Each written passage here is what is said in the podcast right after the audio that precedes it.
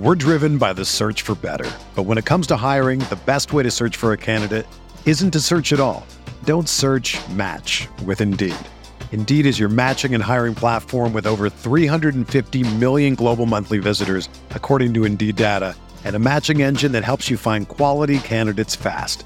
Ditch the busy work. Use Indeed for scheduling, screening, and messaging so you can connect with candidates faster. Leveraging over 140 million qualifications and preferences every day, Indeed's matching engine is constantly learning from your preferences, so the more you use Indeed, the better it gets. Join more than 3.5 million businesses worldwide that use Indeed to hire great talent fast. And listeners of this show will get a $75 sponsored job credit to get your jobs more visibility at Indeed.com slash BlueWire.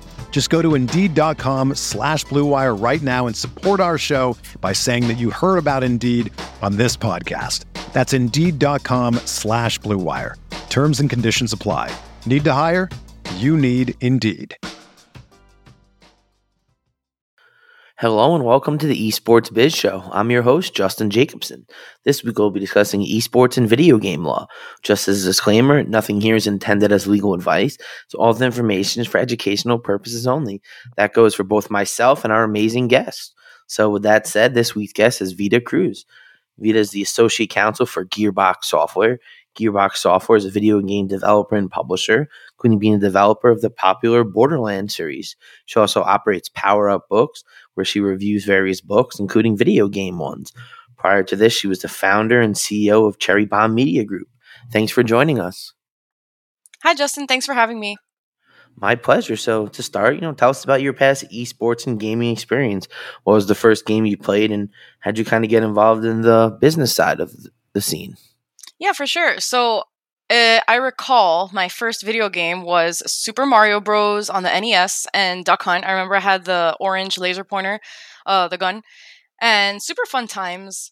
Um, as to how I got involved in esports and the video game space, well, I've been playing video games my whole life. Yeah, it started with the NES, but I transitioned into the N64 and then the GameCube and then the PlayStation, PC.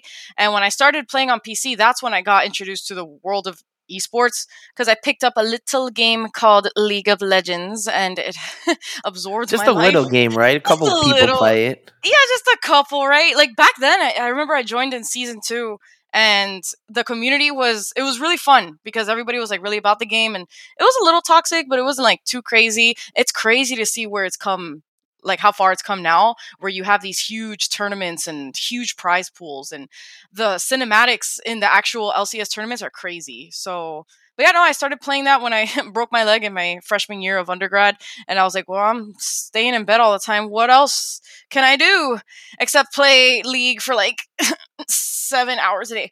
So yeah that's what i was doing and that's how i got introduced to it and um it wasn't until my last semester at law school, actually, about two year, two and a half years ago, that I realized that I I needed to be in this space. Like I needed to be a lawyer at a video game company because it was the perfect mix of my passion and the work that I was doing. So I'm just really grateful that I got to find a job right out of law school at a AAA game studio, Gearbox.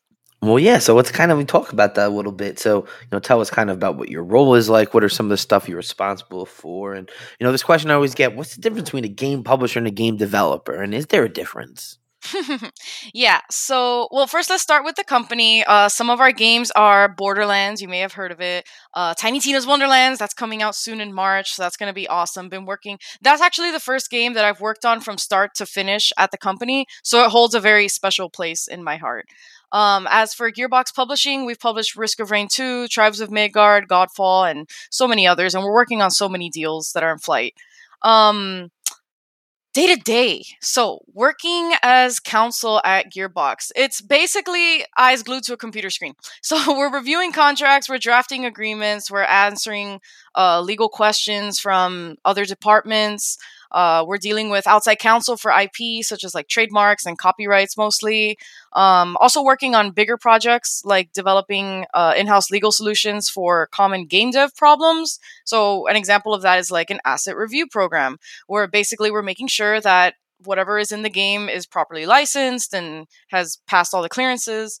Um, but I've got to say, the best part of working as associate counsel at Gearbox is getting to play a video game for work to catch those legal issues. Because sometimes you have to be like playing the game to find these things. It's not enough that you get sent a picture of an asset in the game. You actually have to see how it interacts with the environment and how the player would interact with it to get a sense of are there legal issues here? What could they be? So, yeah, that's definitely my favorite part. Interesting. So, kind of fleshing that out a little bit, what are some kind of legal issues that are encountered when you're developing a game? You know, I know you mentioned you kind of have to play to see what things might come into play. So, what are some of those? Yeah, so making sure nothing is infringing on others others IP is a big one. Um, we want to make sure that uh, we're not putting in, especially uh, for litigious companies we want to make sure that we're not stepping on any toes because you know borderlands is for example borderlands is a franchise that loves parody and it's funny it's great um, but sometimes we do have to uh, kind of reel it back a bit with some of the references and also making sure that middleware is properly licensed um, so that there's no issues with that making sure everything is attributed properly in the credits um those are just a few there's so many others because when you think about actual like the actual game yeah those are issues but when you think about like like you just asked my day to day i'm dealing with every department so i'm dealing with hr questions i'm dealing with finance questions i'm dealing with just general business questions so it's very fun and um I forgot to say that the difference between a game publisher and a developer is basically that a developer will literally develop the game and a publisher will pretty much front the money for that game and then take over the actual selling part of the game. That's typically how those deals go. Okay, so essentially you could be both the developer and the publisher or, you know, kind of one or the other usually. Yes, and actually, Gearbox is both. So we have Gearbox Software, which is how we started uh, developing games, starting all the way back from like you know ports of Halo and Half Life DLCs and stuff, and then now to where we are, which is we have a publishing branch which pub- publishes those games that I mentioned before, like Risk of Rain, um, but also exploring the idea of publishing the games that we create. So we would be the developer and the publisher. Interesting. So, are there you know some similarities and differences in the legal issues when you're kind of acting in each role? Like as a developer, there's certain things to look for out for, and then as a publisher, and then when you're kind of acting as both. Yes, definitely. So, on the dev side, typically we'll worry about you know making sure nothing is infringing uh, everything i just said before. The publisher will also worry about those things because even though it may be written into the contract that the developer will indemnify the publisher in the event of anything happening any kind of lawsuit um, at the end of the day someone's going to be paying the money and we don't want to fracture the relationship. So we it's in our both of our best interests to make sure that all of that is properly managed. Um, but as for the differences, I want to say that although the goals might be aligned on money, we all want to make money on the games that we make and we want to create something that's really cool and leaves a legacy. Um, sometimes developers can take a while to develop a game if they want to because you know there's always something that you can polish a little bit more. There's always something that you can fix a little bit more. But the publisher might be more interested in getting to the market quicker to start earning the money sooner uh, so sometimes we need to maybe create an amendment to manage those expectations and account for those delays and like the milestone schedule or needing more money or you know things like that. It's interesting. I, think there's a lot of stuff that you know the outside world doesn't really understand. Where it's like you know there's all these things that go into development of a game, and then there's like a whole nother stage of actually publishing and marketing and promoting it. And you know it's like that's only half the battle with creating the game. Because if you create a game and nobody hears about it, or if it's not able to download it or purchase it, whatever. Did you even make a game? Did you even make a game? It's true. And I feel like that's part of the plight of indie devs where yes, you can make your own game and yes, you can put it up on Steam and, you know, see if it gets sales. But I think the great advantage of having a publisher is that you have a lot of resources at your disposal to make sure that that game sells well because both parties are affected if the game doesn't sell well. So that's where I'm saying like the goals are aligned, yes, and yeah, there's some differences between, you know, the, the things that each respective party cares more about. But at the end of the day, we want to make a cool game, and getting it to market is really important to do that. Definitely, and and I think that's one of the things that you kind of highlight of you know working with you know one of these AAA publishers who's doing it at this high level, and you know some of the indie world that really just starting out there and really learning some of it where yeah they maybe are really you know have a great idea of a game and what they want to do with it but maybe they don't even know how to get it to the right people and you know, that's where having kind of the specialty of both worlds that it seems like Gearbox has puts them in a unique position. Right. And honestly, I feel like it puts me in a unique position too as the lawyer because I really do get to see both sides. I get to see the legal issues that arise in the developer front and then the legal issues that arise on the publishing front. So I have a very 360 view of how a contract will play out with both the developer and the publisher. So it's easier to anticipate what they're going to say, um, and if it was the reverse, where we are uh, developing a game that someone else is publishing, I would have the knowledge to foresee any potential issues there. So it's yeah, Gearbox is awesome. He. Awesome. So is there anything that kind of surprised you that maybe you know as you started to work on some of these deals that you're like, oh wow, you know this is interesting to me. Yeah, um, I realize that it's actually a lot of people skills. And I know that lawyers require people skills given that you're in a service industry and you're helping clients. Um, but I literally talk to virtually every department about legal issues that pop up. So not only do I get like the 360 view of like publisher and developer, but also as a corporate lawyer getting a really um how do I say this? Like learning the inner workings of a company, like a major right, corporation. Right, right, From every single angle and being on the field working on it. Because from my understanding, you know, bigger, way bigger companies may have legal departments that are very specialized. So you'll have like the IP lawyer, and then you'll have the employment lawyer, and then you'll have this. At a company like Gearbox, where the legal team is three, two lawyers and a legal assistant, it means that you really are on the ground and you have to talk to everybody to get the information you need. And yeah, sometimes we get outside counsel to help with things, but a lot of it is on the ground and figuring it out and yeah, it's it's an adventure every day. That's amazing. I think that's one of these things that, you know, is probably the best advice that people give is like, you know, you have to kind of get in and, and doing it and learning it is the best way to learn anything. You know, I think that's one of the things that you can only read so much in a book or learn in a class until you actually apply that in the real world and see how it plays out. I don't think you really ever truly understand it.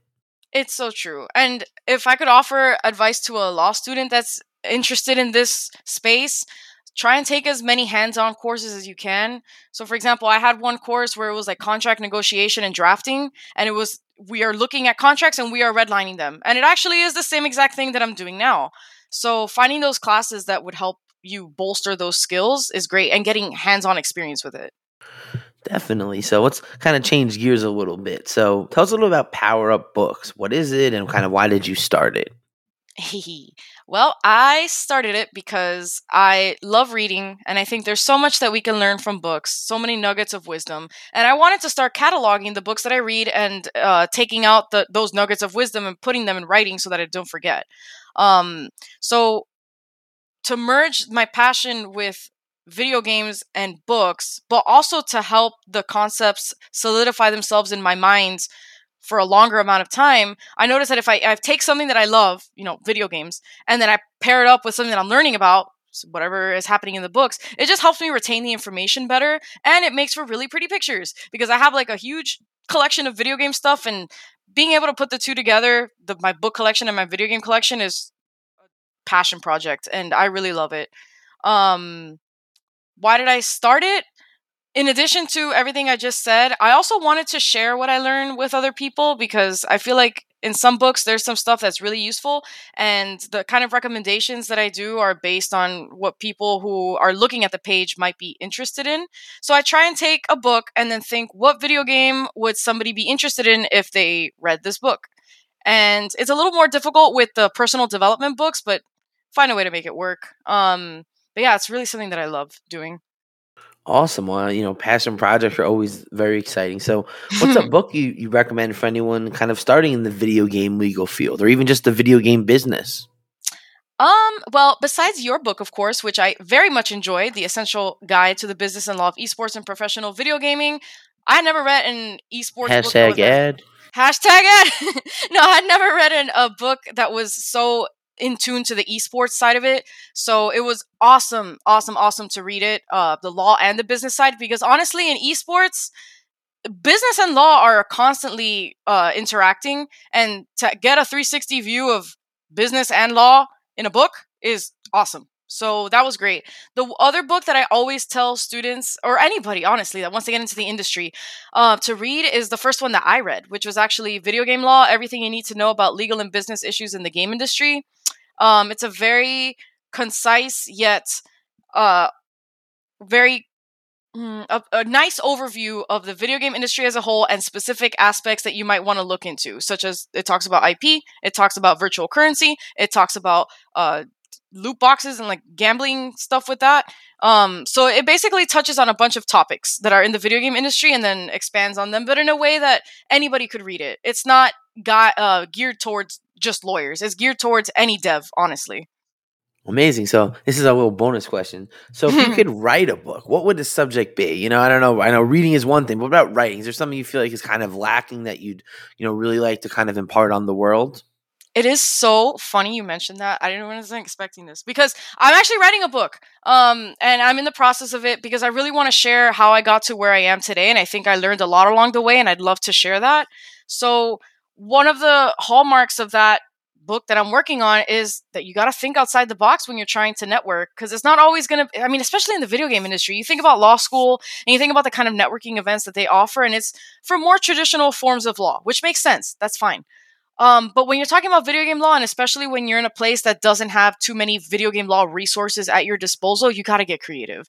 So, networking in the industry and finding creative ways to meet your future mentors, um, because you honestly, you never know who in the entertainment industry knows who. And especially with how much like transmedia the video game industry is now participating in, you see movies coming out of video games and video games coming out of movies and blah, blah, blah. There's so much opportunity. So getting creative, I think, is the best way to go about it and thinking outside the box.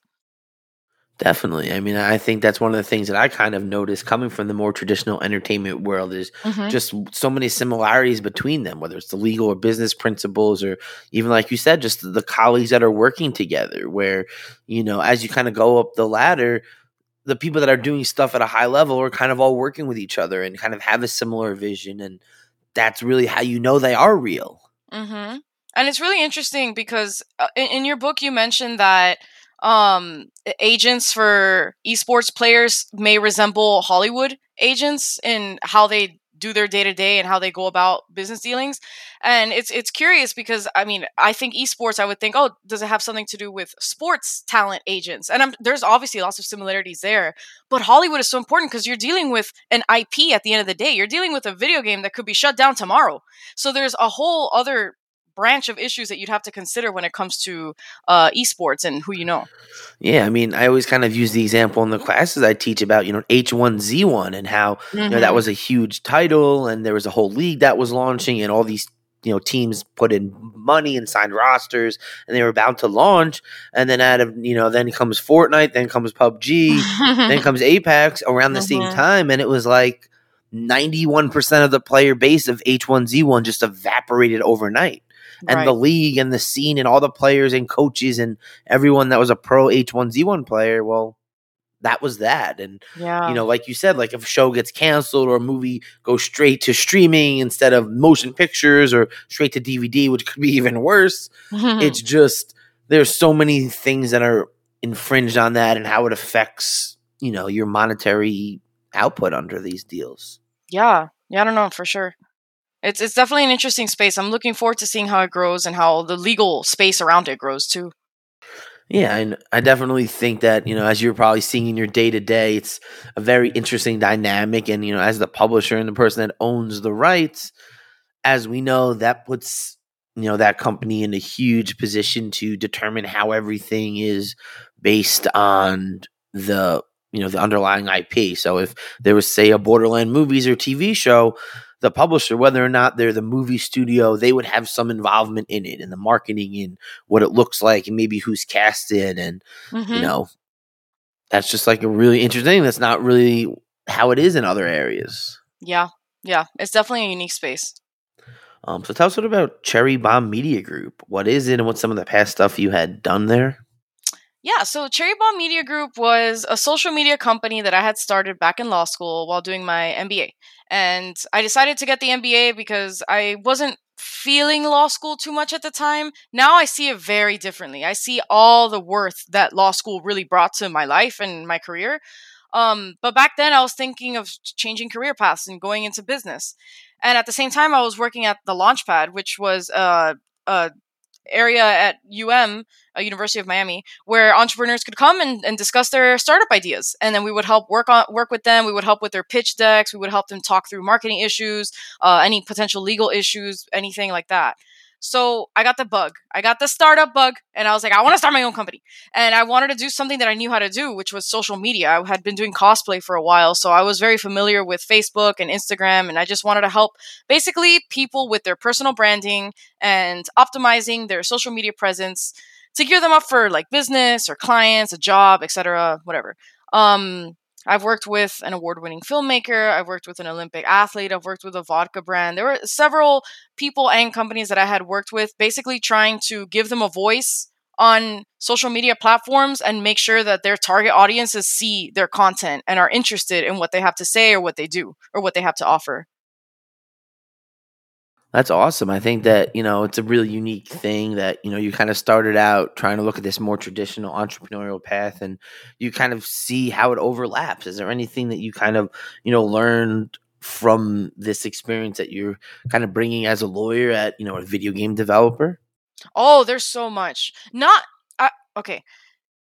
Uh the literal part that has helped me the most out of Cherry Bomb Media Group has been dealing with the current influencer contracts we have at Gearbox because now I have a very strong understanding of what the other side wants, the influencers, what they want. So it's easier for me to anticipate issues and respond accordingly. Like our influencer contract that we use in house, I drafted it from scratch because I had a clear understanding of what both sides want, but also what works better uh, for us. So that's the part where it helps a lot in my day to day.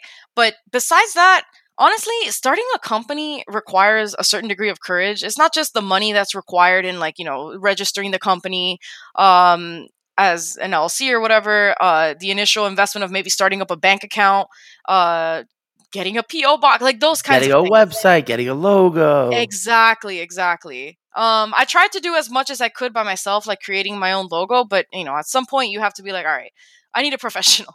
Um, but yeah, it requires a certain degree of courage, and it means having an idea and executing it. And I really do feel that when you start your own company, you got to be scrappy and you got to figure things out uh, because nobody's going to do it for you. I mean, maybe unless you're in an incubator or something, but even then, nobody's going to do it for you. You have to drive your idea and make sure that it comes to life. And honestly, that's exactly what I'm trying to do at Gearbox. You know, get those ideas and then have the drive and courage to make them happen. Like I did with uh, the Extra Life charity event that happened uh, last year, which was awesome, by the way. So tell us about that event. Oh, for sure. Oh my god, Extra Life. So I started doing Extra Life uh back in undergrad when we I was part of the video game club and it's basically a charity that raises money for children in hospitals. And one day a year you play video games for 24 hours straight and you stream it. So I did that uh 2 years ago where I streamed myself playing for 24 hours. It was very exhausting. Yeah, and how do you do that? I don't know, uh, uh energy drinks. but also having a, an interactive audience helps a lot because they kept the chat going and they made it fun and exciting at 3 a.m. So yeah. Um, but then, so I did that two years ago and I didn't do anything in 2020 or 2021 because COVID and stuff like that. But then this year, or sorry, no, 2020, I didn't do anything. 2021, I was like, wait, there's an opportunity here. Uh, we haven't done Extra Life in a while at Gearbox. What if I was making my team, right? Like I usually do.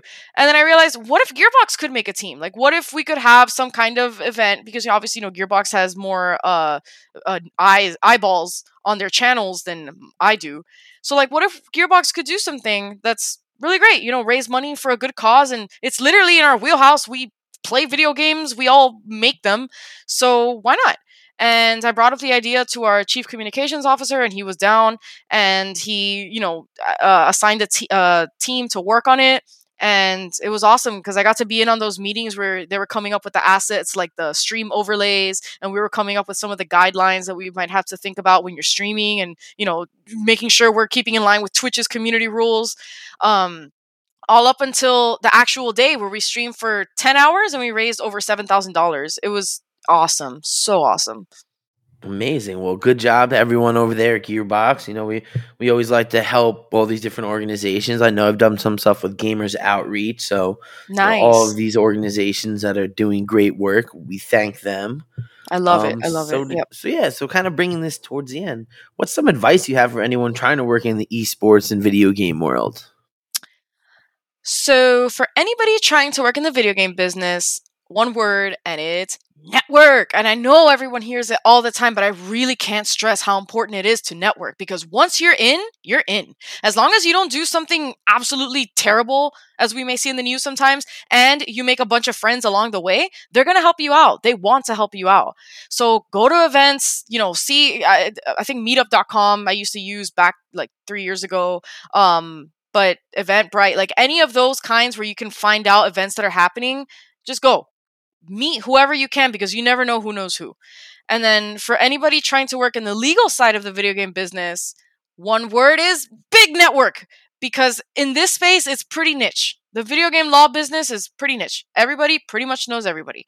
So I do want to caution people that it's it is a small one and word does spread fast, so just just be careful. Um but yeah networking is really so important just meeting people in these industries and it may seem like a long shot at first. It may seem like man i'm in this you know this town in the middle of nowhere and there's no esports or video game stuff anywhere. How am i going to meet anybody? That's where you get creative because you don't just have to go in person and meet people. You can do this online twitter linkedin. You have so many resources at your disposal but literally thinking about how like the most creative out of the box way you can network is going to help you in the video game industry Definitely. I think that's one of the big things you kind of hear. It's, you know, you know, not to sound generic, but it's like it's not what you know, it's who you know. And yes you know, it's one of these things where having to be in these opportunities, whether it's at your school network, you know, joining the school club or trying to have internships with teams or Yes. event organizers or even starting your own event. Like, you know, I always Mhm. kind of think about this where it's like you want to work for an esports team well start an esports team see what it's like to actually operate one what it's like to have a coach make a logo put up social media posts Mm. sponsor tournaments, you know, actually operate it. So then if you want to work at a team, be like, hey, well, I started this organization. This is some of the stuff we did. This is some of the games we competed in. And you're already in a different light than 90% of the other people applying. And It's so true.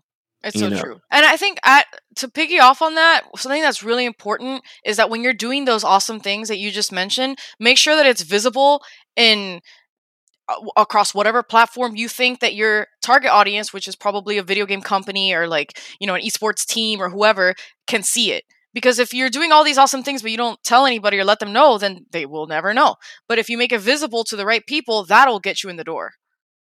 exactly where it's like, you know, you have to kind of push this where it has to be kind of part of who you're doing. And if you kind of, you know, do it on the side and it's just like a side passion, that's great.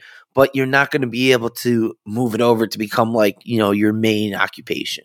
Yes, agreed. So, what's your favorite part about working in the esports and video game industry? that I get to be a part of the game development process. Like, I'm in an industry I absolutely love with an absolute passion, doing all this meaningful work at a company that really values me and all I have to offer just as I am. I mean, I don't know what else I can ask for. Like, it is awesome to be able to play video games for legal reasons. I can't stress that enough. That's awesome. Amazing. So, I can definitely hear how passionate you are about it. So, that's always exciting. It's, you know, these entertainment industry jobs are, you know, they're fun. It's cool working as a sports agent and, you know, working with big athletes and musicians and all this stuff. But it's also a grind, it's also stressful. So, it's Mhm. interesting to see how you're able to, you know, kind of balance it and really embrace it. I will say um, something to help with because there are days that I find myself working a lot, and that's that's fine. I don't mind it because I love the work I do. But sometimes, you know, I have, uh, introducing like the reading and playing actual video games, and uh, for example, for me, I go to karate in the gym. Just having those outlets to help, like, bring you back to. Man, I don't know how to say what I want to say. Bring you back to neutral. I don't know. Like, yeah, exactly. Balance you out a little bit. Yeah. Yes. Yes. Awesome. Well, you know, thank you so much. To conclude, what does the future hold for you in this space? You know, I heard, I know you mentioned you're working on a book. Is there anything else you got working on? Uh, yeah. So Gearbox is awesome, as I've said before, and it's very common for people in Gearbox to move departments when they want to try a different area of game dev. So obviously, I want to keep doing awesome things in the legal department because, hello, that's what I studied and I do enjoy it. But I also want to do more. I want to do different things. Um, I already did, uh, you know, got in the mocap suit uh, with all the little dots on it, and I got to like see myself move my arms and see the character moving their arms, and that was so cool. Like I would actually love to do that and put it into the game um, I want to voice act. I want to be part of the creative writing process. Maybe finally put my creative writing degree to use. I just want to get the most 360 experience of the game development process as I possibly can before I leave this earth because I I can't say it enough. Like I, I literally love the video game industry. I love video games. I love video game history, and to be a part of it, it is so freaking cool. So I just want to get as much as I can out of this job and out of this experience. Awesome. Well, it sounds like you want to make a game, star in it, and write it. So you know, uh, and you know how you know the legal stuff. So you're definitely you know now you just got to learn how to code, and I think you're on your way. I need to learn how to code and like probably multiply myself like three times so that yeah I can have people helping. But yes, video games are awesome.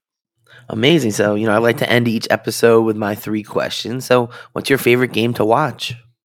Favorite game to watch? I mean, back then it was League of Legends, and if I'm being honest, it'd probably still be League of Legends now because that's probably the game that I feel like I understand the strategy the most.